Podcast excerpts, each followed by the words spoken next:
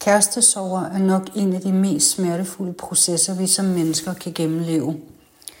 Måske du lige nu er ramt af en voldsom kærestesorg og søger febrilst rundt på nettet efter de magiske ord. Måske allerhelst de magiske ord til, hvordan du kan få din eks tilbage. Og måske en frustration over at må nøjes med, hvordan du kan acceptere situationen og fortsætte alene. Alt efter hvor du er i din soveproces, kan det være, at nogle af de råd, du er stødt på, kan virke helt tåbelige og banale. Det kan være, at du har læst, at du skal være god ved dig selv, at du skal købe noget nyt tøj, tage på en rejse eller begynde at træne.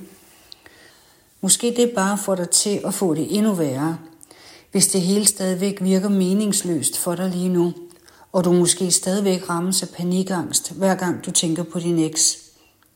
Måske du bare har lyst til at blive i sengen og ønsker, at jorden bare ville stoppe med at dreje rundt. sover skal tages i små bidder.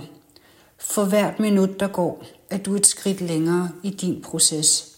Også selvom det opleves som en ubeskrivelig smertefuld tomhed, der kan virke uoverkommelig og helt umulig at komme igennem. Så skal tomheden stille og roligt fyldes ud med noget nyt – dit liv er forandret, og du står et sted og skal til at redefinere dig selv og din hverdag.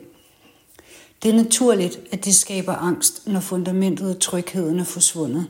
Men det giver også en mulighed for udvikling af dig.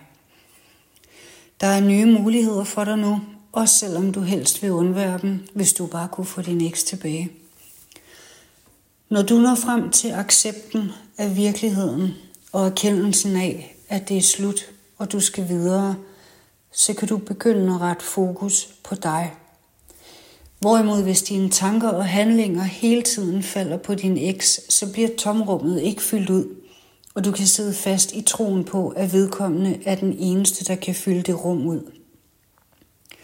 Måske du tjekker vedkommende ud på sociale medier eller skriver lange beskeder for at holde fast i håbet, men det trækker bare soveprocessen i langdrag også selvom det kan virke brutalt at opgive håbet.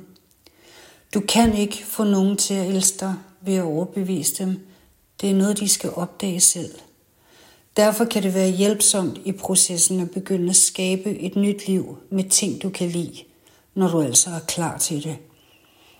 Jo før du når frem til accepten og erkendelsen, jo før kan du begynde at skabe dit nye liv og dit nye fundament.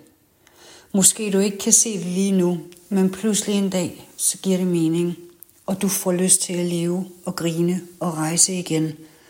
Det lover jeg dig.